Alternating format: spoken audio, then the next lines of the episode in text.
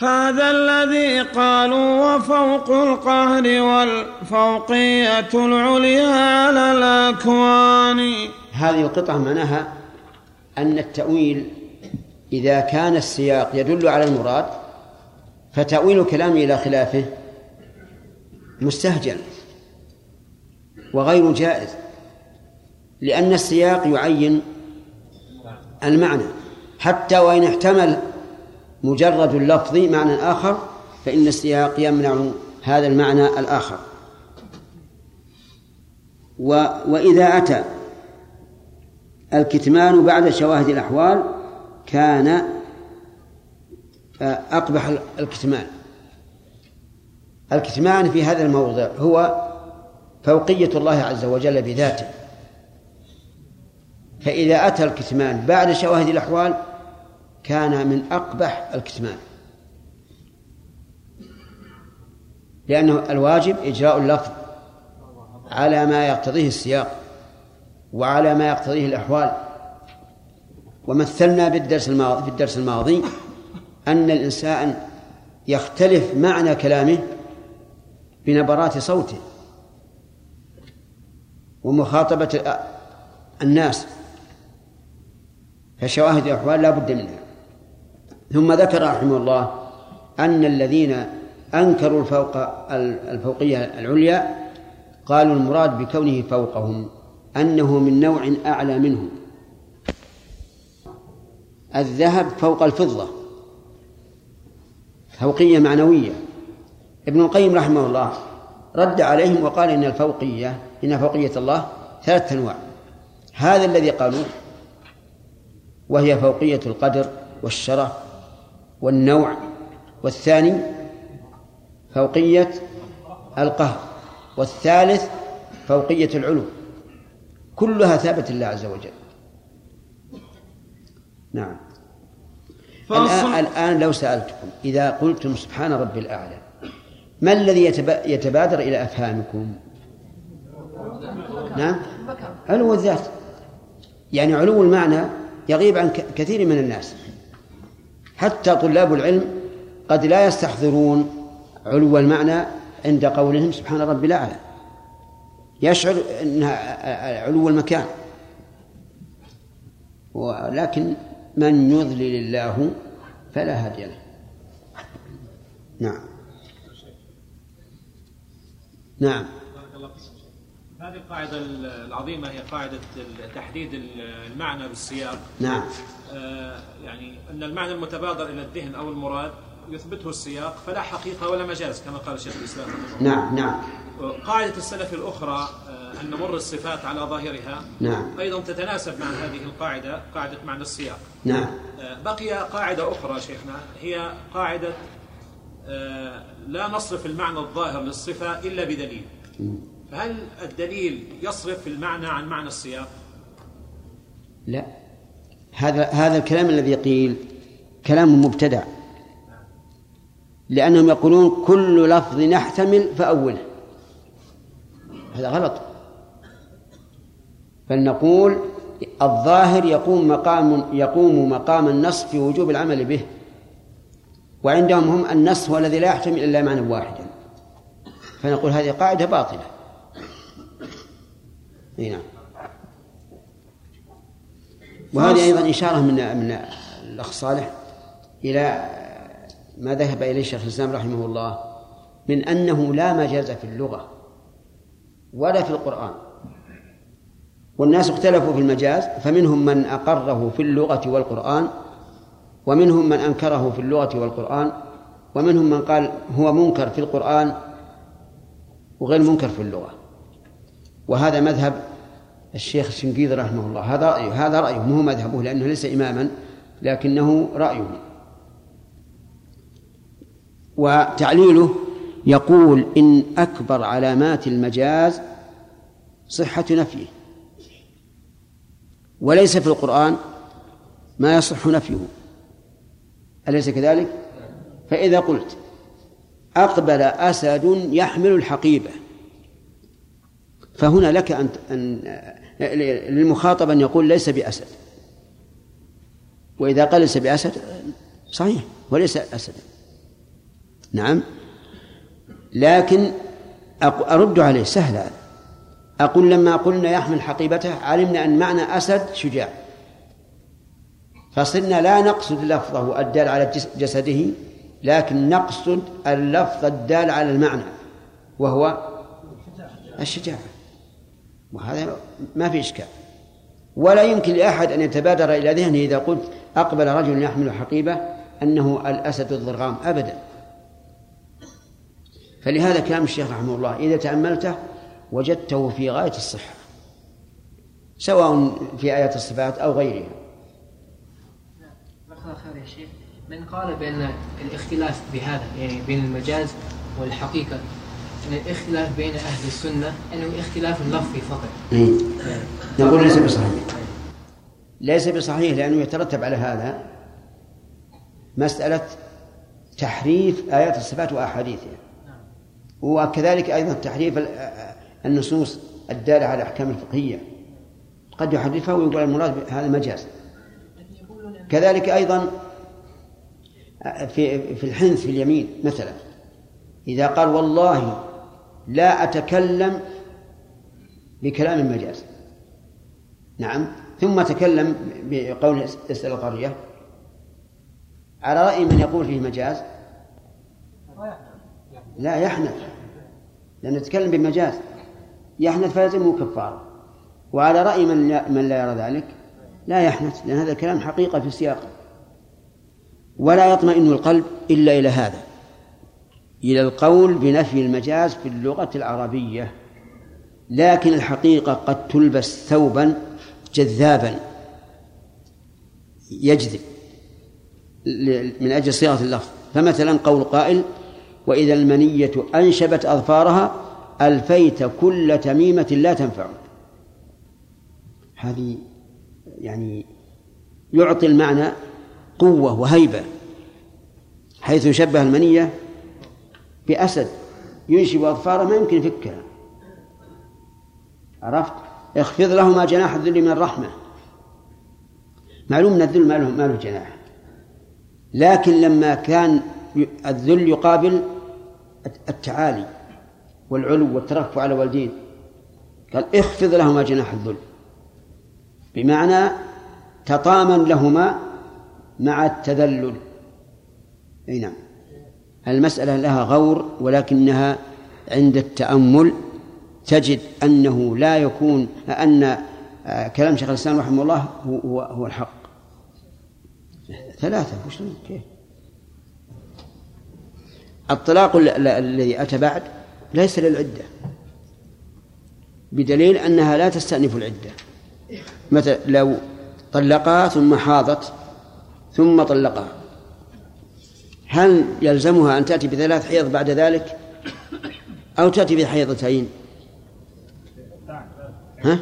الثاني. إذن هو طلق لغير عدة. وإذا طلق لغير عدة فقد عن الله أمر الله ورسوله فيكون مردودا. انتهى الوقت. نعم انتهى. اللهم علمنا نعم. بسم الله الرحمن الرحيم. فصل.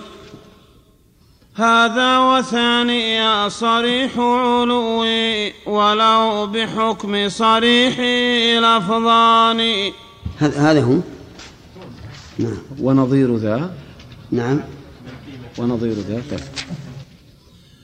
ونظير ذا إضمار في موضع حملا على المذكور في التبيان.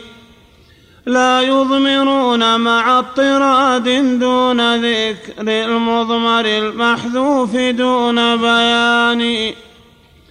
بل في محل الحذف يكثر ذكره فإذا هم ألفوه إلف لسان.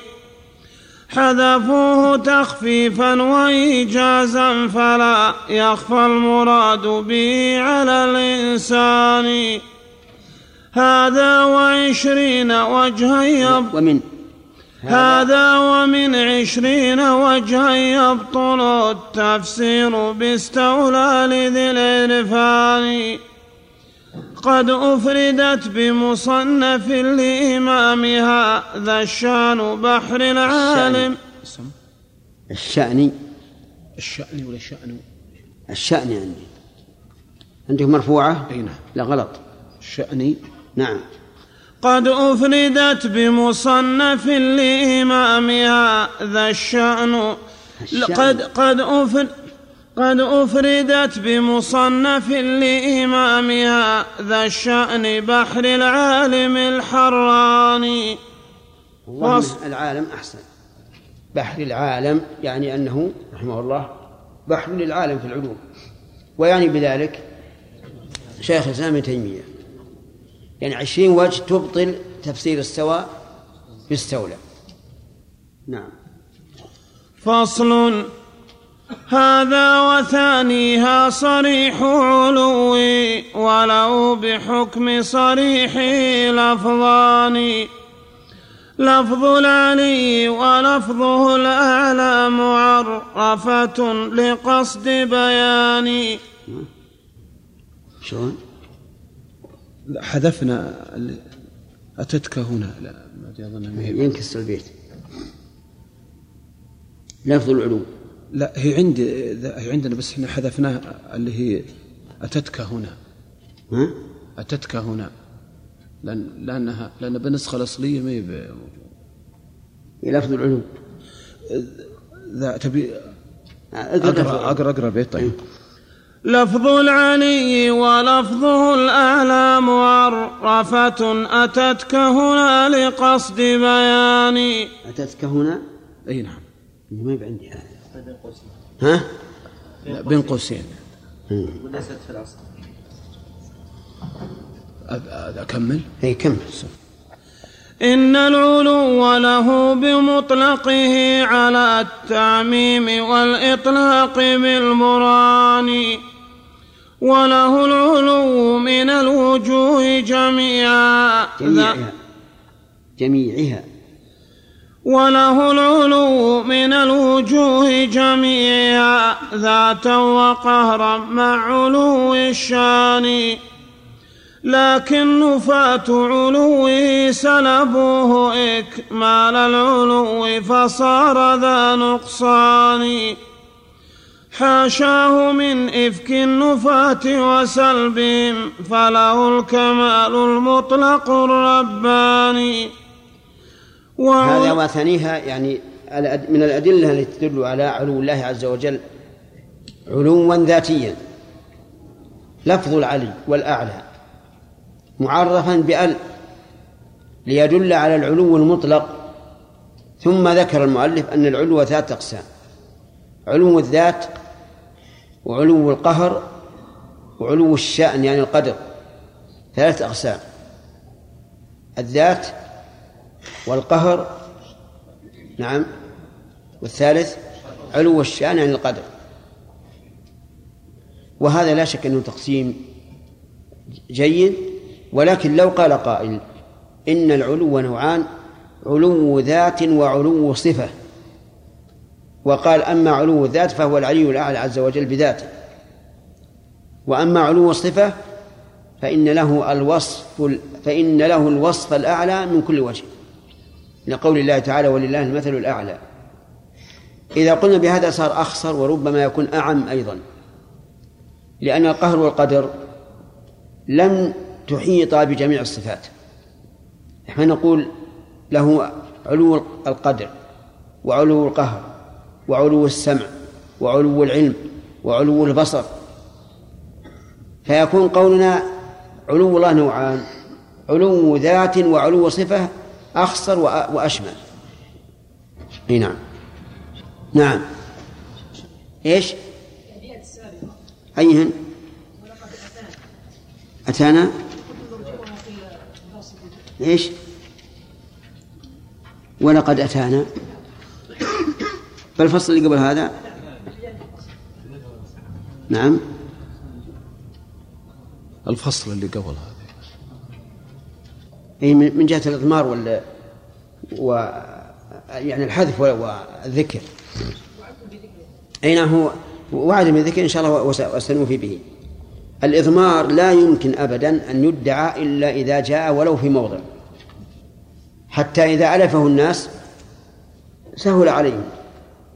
فهم يقولون استوى فيها حد والمحذوف هو اللام وأصلها عندهم إيش؟ استولى. وهذا باطل لا يمكن أن يكون هذا هو الأصل. لأن هذا الأصل لم يذكر ولا بنص واحد. ولا يمكن أن يحذف حرف من كلمة إلا بدليل. ولا دليل على هذا. يقول العرب جرت عادتهم أن أن يحذفوا من الكلمة ما يحذفون أو من الجملة ما يحذفون إذا ذكروها أولا حتى ألفها اللسان وحتى صارت معروفة عندهم حينئذ ربما يحذفون ذلك اختصارا. آه، كمسألة الترخيم في في في, في النداء وغير ذلك مما هو معروف عندهم في الحذف. أما بدون دليل ولا قرينة ولا استعمال فهذا لا يمكن. نعم. وعلوه فوق الخليقة كلها. قطرت عليه الخلق وعلوه فوق الخليقة كلها فطرت عليه الخلق والثقلان. لا يستطيع معطل تبديلا أبدا وذلك سنة الرحمن. كل إذا ما نابه أمر يرى متوجها بضرورة الإنسان. نحو العلو فليس يطلب خلفه وأمامه أو جانب الإنسان. ونهاية الشبهات تشكيك وتخميش وتغبير على الإيمان. لا يستطيع تعارض المعلوم والمعقول عند بداءة الإنسان.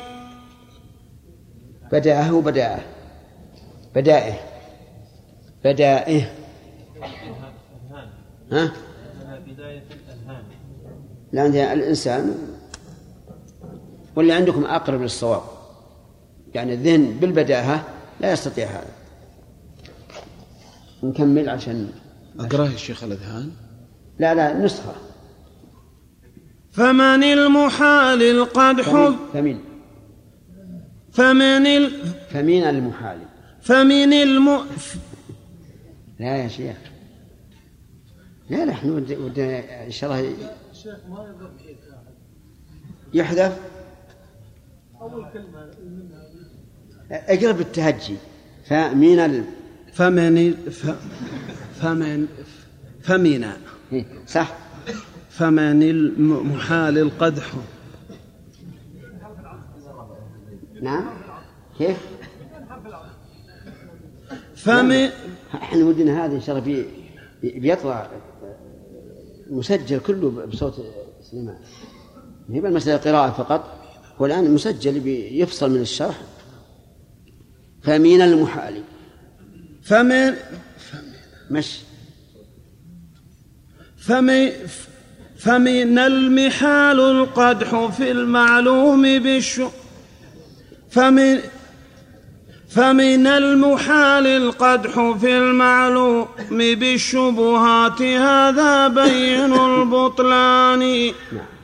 وإذا البداءة قابلتها هذه الشبهات لم تحتج إلى البطلان. هذه الشبهات.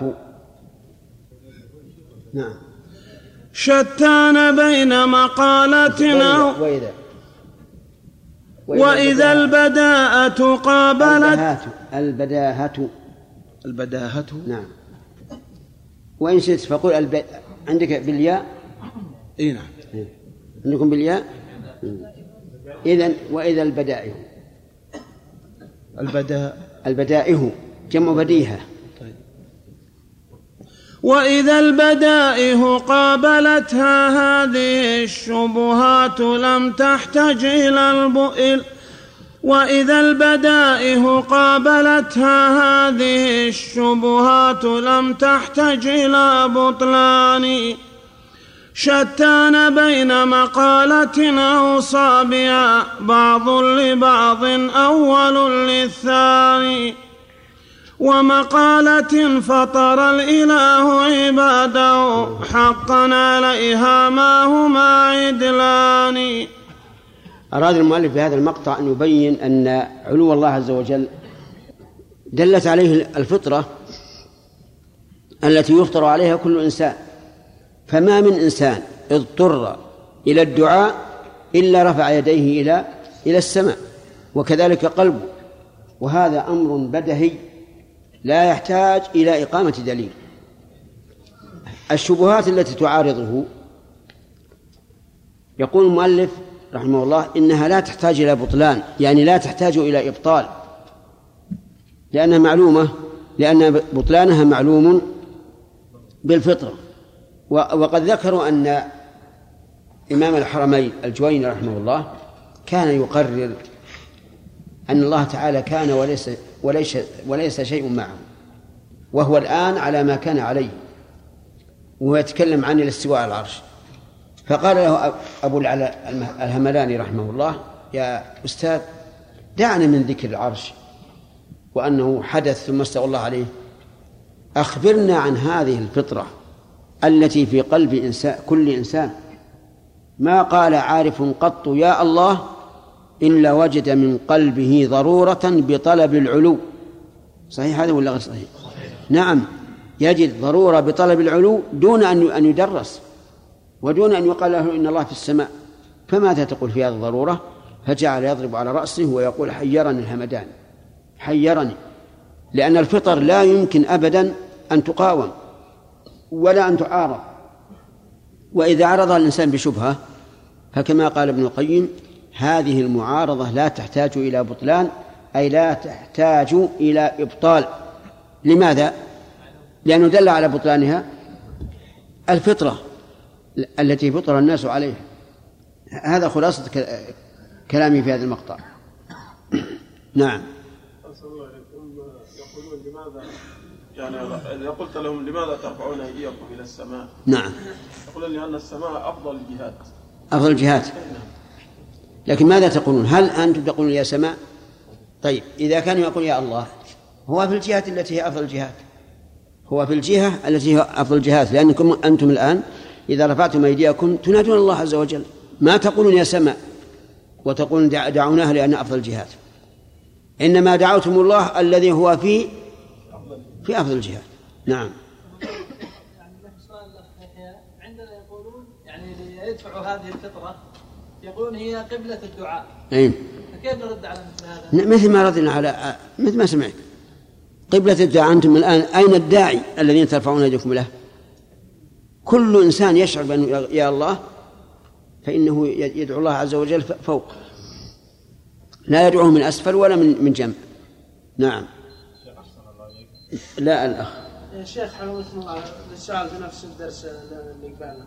الفرق بين الخلع والفسخ والطلاق. هذا فقه يا رجل. يقولون في رفع الأيدي في ضرورة طلب العلو للداعي. يقولون السماء جهة الرحمة. الله سبحانه وتعالى خلق الرحمة من الجنة وغيرها فجعلها في العلو. نعم. والنار تحت نطلب الرحمة. نتوجه إلى جهة. اي أنتم الحين ما تطلبون بالرحمه ما انت ما تقولون يا رحمة يا جنة. تقولون يا الله. يقولون يطلب الخير يتوجه إلى جهة الخير الموجود لكن ما- من يدعو الحين؟ يدعو من؟ طيب. وهو رافع يديه إليه. اذا أين هو؟ في السماء ما يقولون هذا. ما يقولون في السماء. اي طيب. مكابرة. ما الفرق بين القولين؟ بأن الله عز وجل فوق في مكان فوق. وبين قول من يقول إن- إننا نقول إن الله فوق لا في مكان. هذا تناقض. إلا إذا قالوا لا في مكان يعني لا في مكان يحصره. كما نحن الآن في المسجد والجدران أمامنا و... و... و... ويميننا وشمالنا ووراءنا. ما يصح. تناقض واضح. ثم نقول أنتم أأنتم أعلم أم الرسول عليه الصلاة والسلام الذي قال للجارية أين الله؟ وهذه يستفهم بها عن المكان باتفاق أهل اللغة. ثلاثة؟ نعم. فصل. هذا وثالثها صريح الفوق مصحوبا بمن وبدونها نوعان إحداهما هو قابل التأويل والأصل الحقيقة وحدها ببيان. فإذا ادعى تأويل ذلك مدع لم تقبل الدعوى بلا برهان. لكنما المجرور ليس بقابل التأويل في لغة وعرف لسان وأصخ لفائدة جليل قدرها تهديك للتحقيق والعرفان. إن الكلام إذا أتى بسياقة يبدي المراد لمن له أذنان. أضحى كنص قاطع لا يقبل التأويل يعرف ذا أولو الأذهان.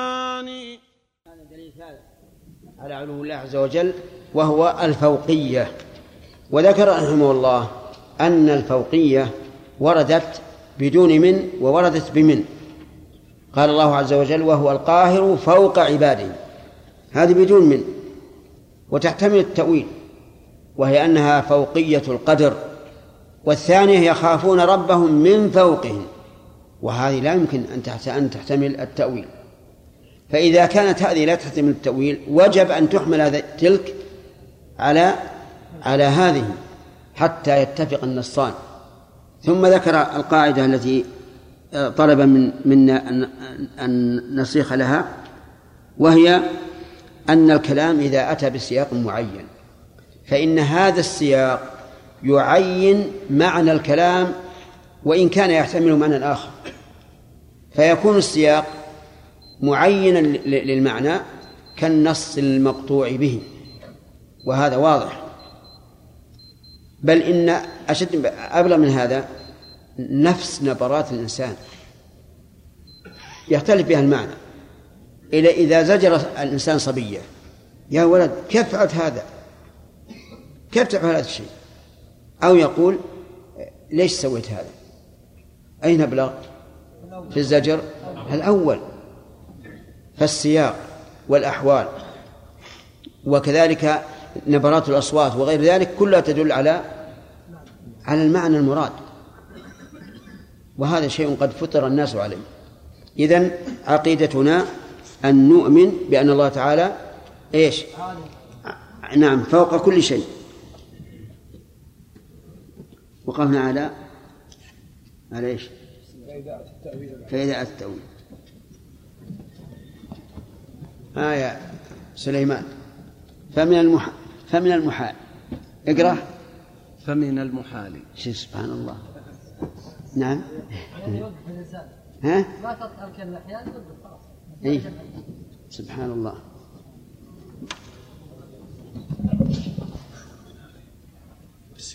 فإذا التأويل فإذا أتى التأويل.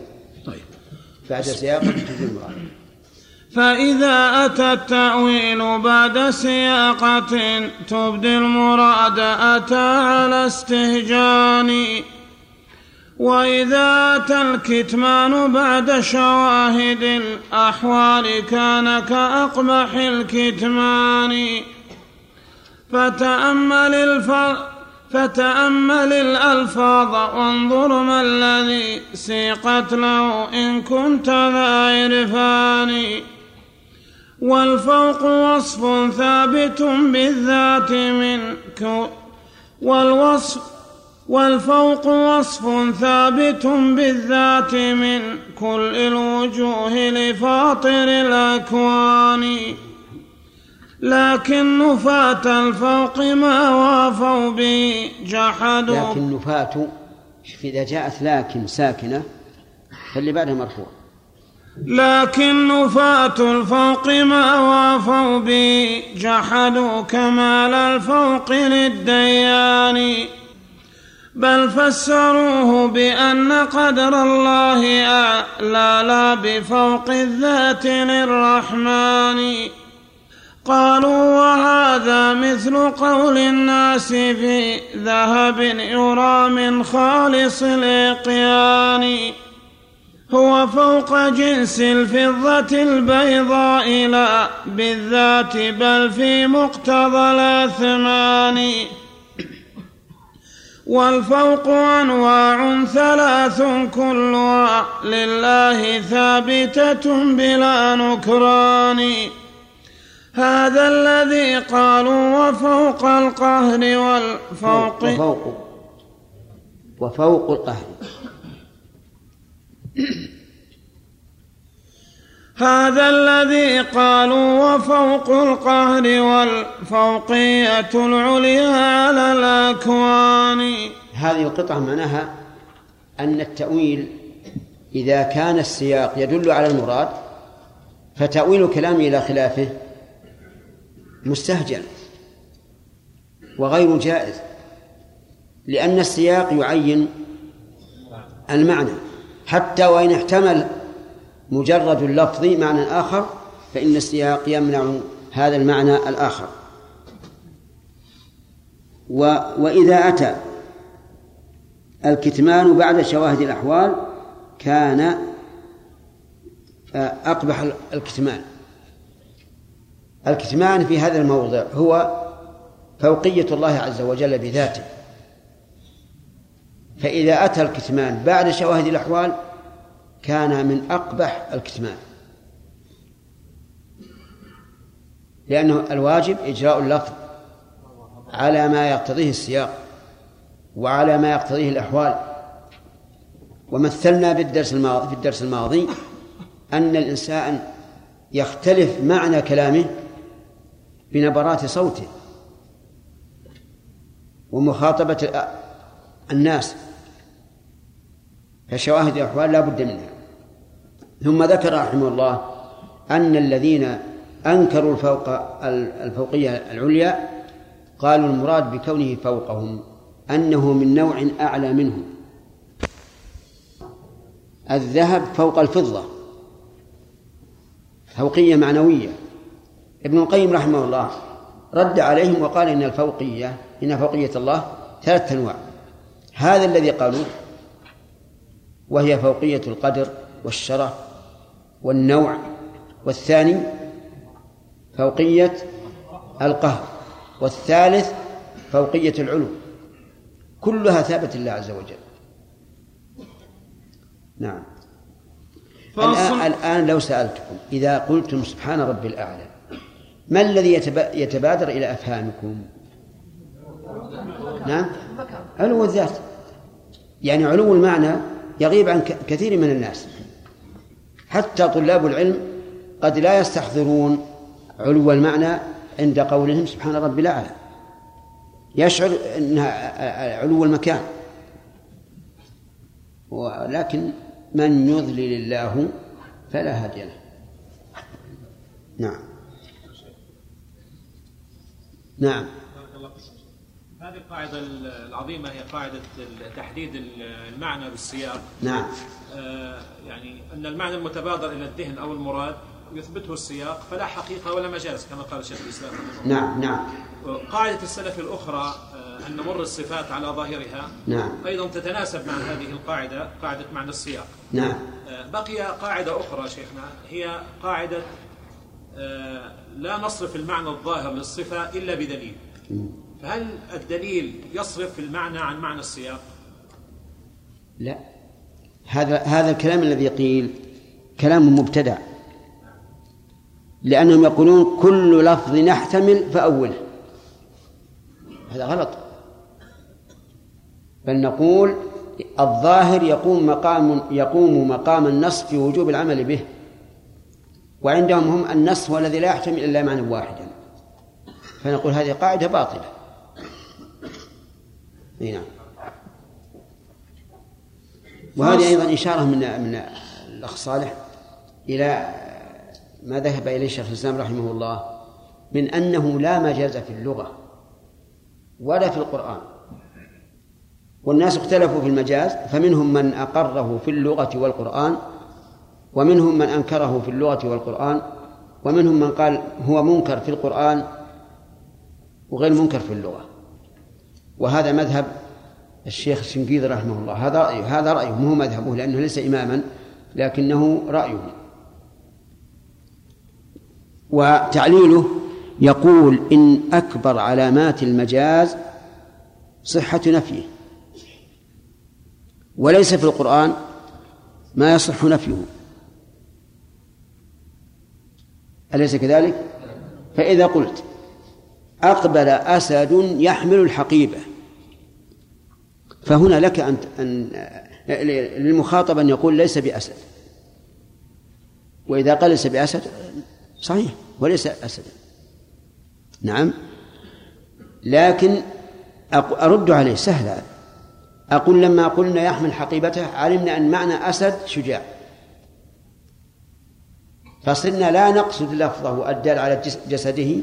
لكن نقصد اللفظ الدال على المعنى وهو الشجاعة. وهذا ما في إشكال. ولا يمكن لأحد أن يتبادر إلى ذهنه إذا قلت أقبل رجل يحمل حقيبة أنه الأسد الضرغام أبدا. فلهذا كلام الشيخ رحمه الله إذا تأملته وجدته في غاية الصحة سواء في آيات الصفات أو غيرها. من قال بأن الاختلاف بهذا يعني بين المجاز والحقيقة. أن الاختلاف بين أهل السنة أنه اختلاف لفظي فقط. نقول ليس بصحيح. ليس بصحيح لأنه يترتب على هذا مسألة تحريف آيات الصفات وأحاديثها. وكذلك أيضا تحريف النصوص الدالة على الأحكام الفقهية. قد يحرفها ويقول المراد هذا مجاز. كذلك أيضا في في الحنث في اليمين مثلا. إذا قال والله لا أتكلم بكلام المجاز. نعم. ثم تكلم بقول اسأل القرية. على رأي من يقول فيه مجاز؟ لا يحنث. لأنه يتكلم بمجاز يحنث فيلزمه كفارة وعلى رأي من لا, من لا يرى ذلك لا يحنث لأن هذا كلام حقيقة في سياقه. ولا يطمئن القلب إلا إلى هذا. إلى القول بنفي المجاز في اللغة العربية. لكن الحقيقة قد تلبس ثوبا جذابا. يجذب من أجل صيغة اللفظ. فمثلا قول قائل وإذا المنية أنشبت أظفارها ألفيت كل تميمة لا تنفع.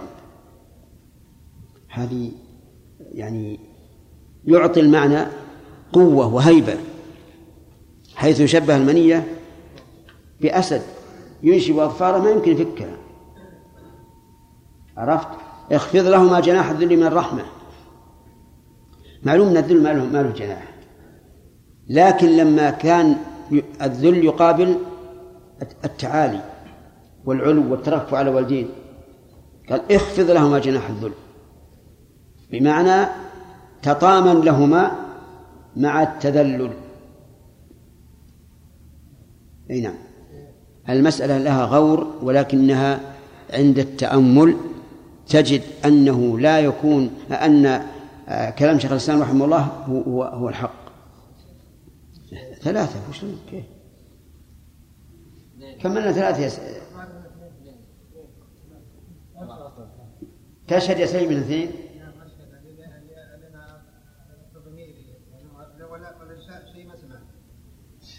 لا سهل طيب يلا عطنا سؤالك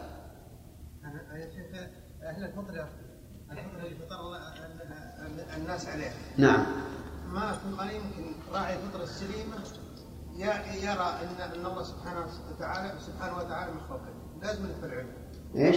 إن أهل الفطرة إيه؟ السليمة إيه؟ لا يمكن إنه يجي على باله ان, إن الله سبحانه وتعالى مخلوق ان إن الله إيش؟ إن الله ليس مخلوقا إنه هو في العلو آه. نعم. يعني إثبات العلو ما في اشكال إثبات العلو إي نعم. ولكن ولكن هذول اللي اللي موهوا على الناس وروجوا عقول الناس شيء لمن سمع سمع كلامهم بعض الناس يعني يصير عند تشكيك يعني. إيه ما بالشك كما قال عز وجل يوحي بعضهم إلى بعض زخرف القول غرورا. نعم. ثلاثة يا جماعة. ثلاثة ثلاثة. هذه ثلاثة. نعم. فصل. هذا ورابعها عروج الروح والأملاك صاعدة إلى الرحمن. ولقد أتى في سورتين لك. ولقد أتى في سورتين لك. كلاهما. كلاهما. نعم. ولقد أتى في سورتين كلاهما اشتملا على التقدير بالأزمان. في سورة فيه المعارج قدرت خمسين ألفا كامل الحسبان.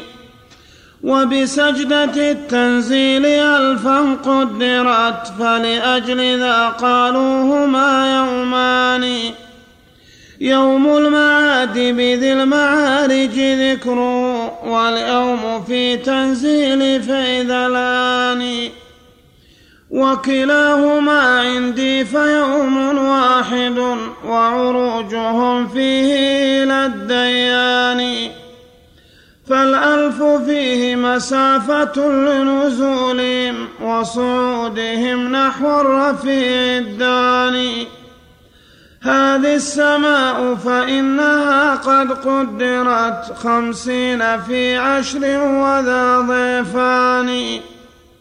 لكنما الخمسون ألفا م- لكنما الخمسون ألف مف لكنما الخمسون ألف مسافة السبع الطباق وبعد. وبعدوا لو بعدوا ها؟ وبعدوا وبعد إيه؟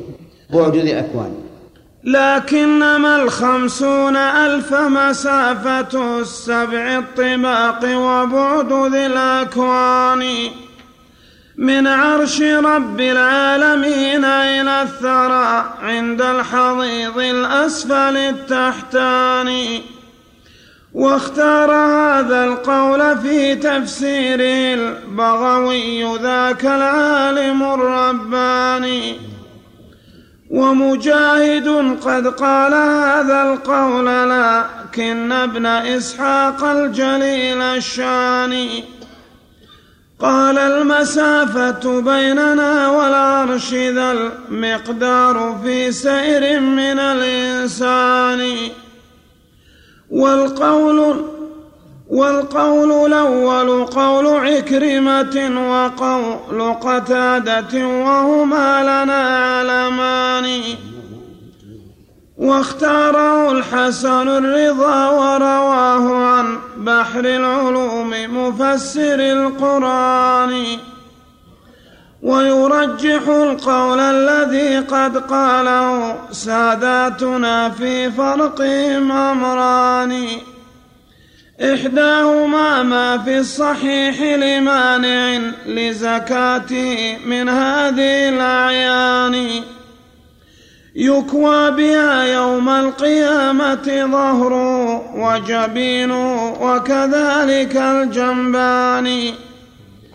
خمسون ألفا قدر ذاك اليوم في هذا الحديث وذاك ذو تبيان. فالظاهر اليومان في الوجهين يوم وو فالظاهر اليومان في الوجهين يوم واحد ما إنهما يومان. قالوا وإيراد السياق يبين المضمون منه بأوضح التبيان. فانظر إلى الإضمار ضمن يرونه ونراه ما في تفسيره ببيان. فاليوم بالتفسير أولى من عذاب واقع للقرب والجيران. ويكون ذكر عروجهم في هذه الدنيا ويوم قيامة الأبدان. فنزولهم أيضا هنالك ثابت كنزولهم أيضا هنا للشان وعروجهم بعد القضاء كعروجهم أيضا هنا فلهم إذا شانان. ويزول هذا السقف يوم معادنا فعروجهم للعرش والرحمن. هذا وما ن... هذا وما نضحت لدي وعلم. وما نضجت. لا عندي نضجت. هذا وما نضجت. هذا وما نضجت لدي وعلم المو هذا وما نضجت لدي وعلم الموكول بعد لمنزل القرآن. وأعوذ بالرحمن من جزم بلا علم وهذا غاية الإمكان. والله أعلم بالمراد بقولي ورسوله المبعوث بالفرقان. رضي الله عنه. كلام يخرج من القلب. يقول أعوذ بالله أن أجزم بشيء بلا علم. وهذا هو الواجب. المسألة هو أن علو الله تعالى ثابت. وقد بي ومن أدلته العروج. عروج الشيء إليه. العروج ذكره الله عز وجل في سورة المعارج. فقال تعرج الملائكة والروح إليه في يوم كان مقداره خمسين ألف سنة. واضح؟ وقوله في يوم متعلق بقوله واقع. سأل سائل بعذاب واقع للكافرين. في يوم كان مقداره خمسين ألف سنة. أما ذي المعارج تعرج الملائكة والروح فهذه ليس في يوم القيامة. عام. ولم يحدد. في سورة ألف لام من تنزيل السجدة قال الله تعالى يدبر الأمر من السماء إلى الأرض ثم يعرج إليه. في في يوم كان مقداره ألف سنة مما تعدون. وهذا ظاهر أنه في الدنيا. ولذلك كان قول الجمهور أنهما يومان أحدهما في الدنيا والثاني في الآخرة هو الصواب. وليس فيه إشكال. فيدبر الأمر من السماء إلى الأرض ثم يعرج إليه في يوم كان مقداره ألف سنة ما تعدون. إذا قلنا بين السماء الدنيا والأرض خمسمائة عام فالنزول خمسمائة عام والصعود خمسمائة عام يكون الجميع ألفا. يحصل هذا التدبير في يوم واحد. بل في لحظة واحدة. أما الآخر خمس خمسون نعم في يوم كان مقداره خمسين ألف سنة فيبينه الحديث في مانع الزكاة أنه يكوى بها جنبه وجبينه وظهره في يوم كان مقداره خمسين ألف سنة. فالصواب أنهما يومان لا يوم واحد. بقي علينا إشكال وهو قوله عز وجل وإن يوما عند ربك كألف سنة مما تعدون وإن يوما عند ربك كألف سنة مما تعدون. ما هذا اليوم؟ يعني لنا أن نقول والله لا نعلم. الله قال إن يوما عند ربك فإذا كان عنده ولم يخبرنا به فالواجب علينا أن نحجم عنه وأن نقول الله أعلم بهذا اليوم. لأنه ليس ليس هو اليوم الذي في سورة ألف لام ميم تنزيل السجدة.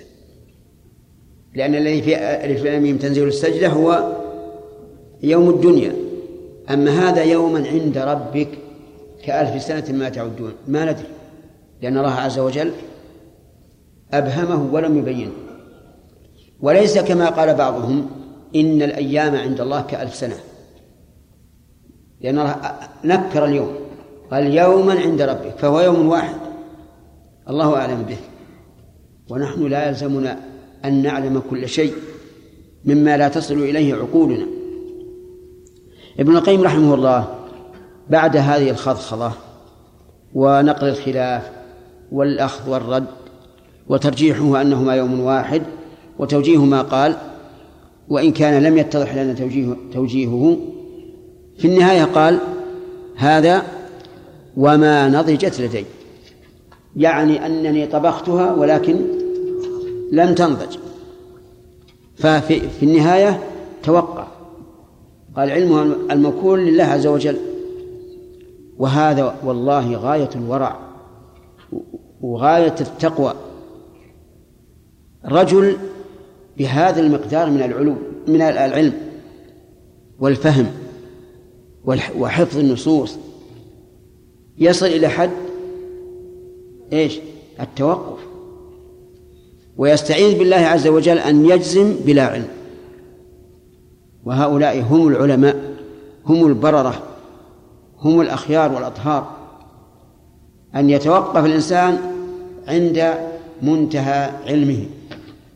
والحمد لله الشيء الذي لا يعلمه لا يكلف به. وحسبه أن يقول الله أعلم بما أراد في كلامه.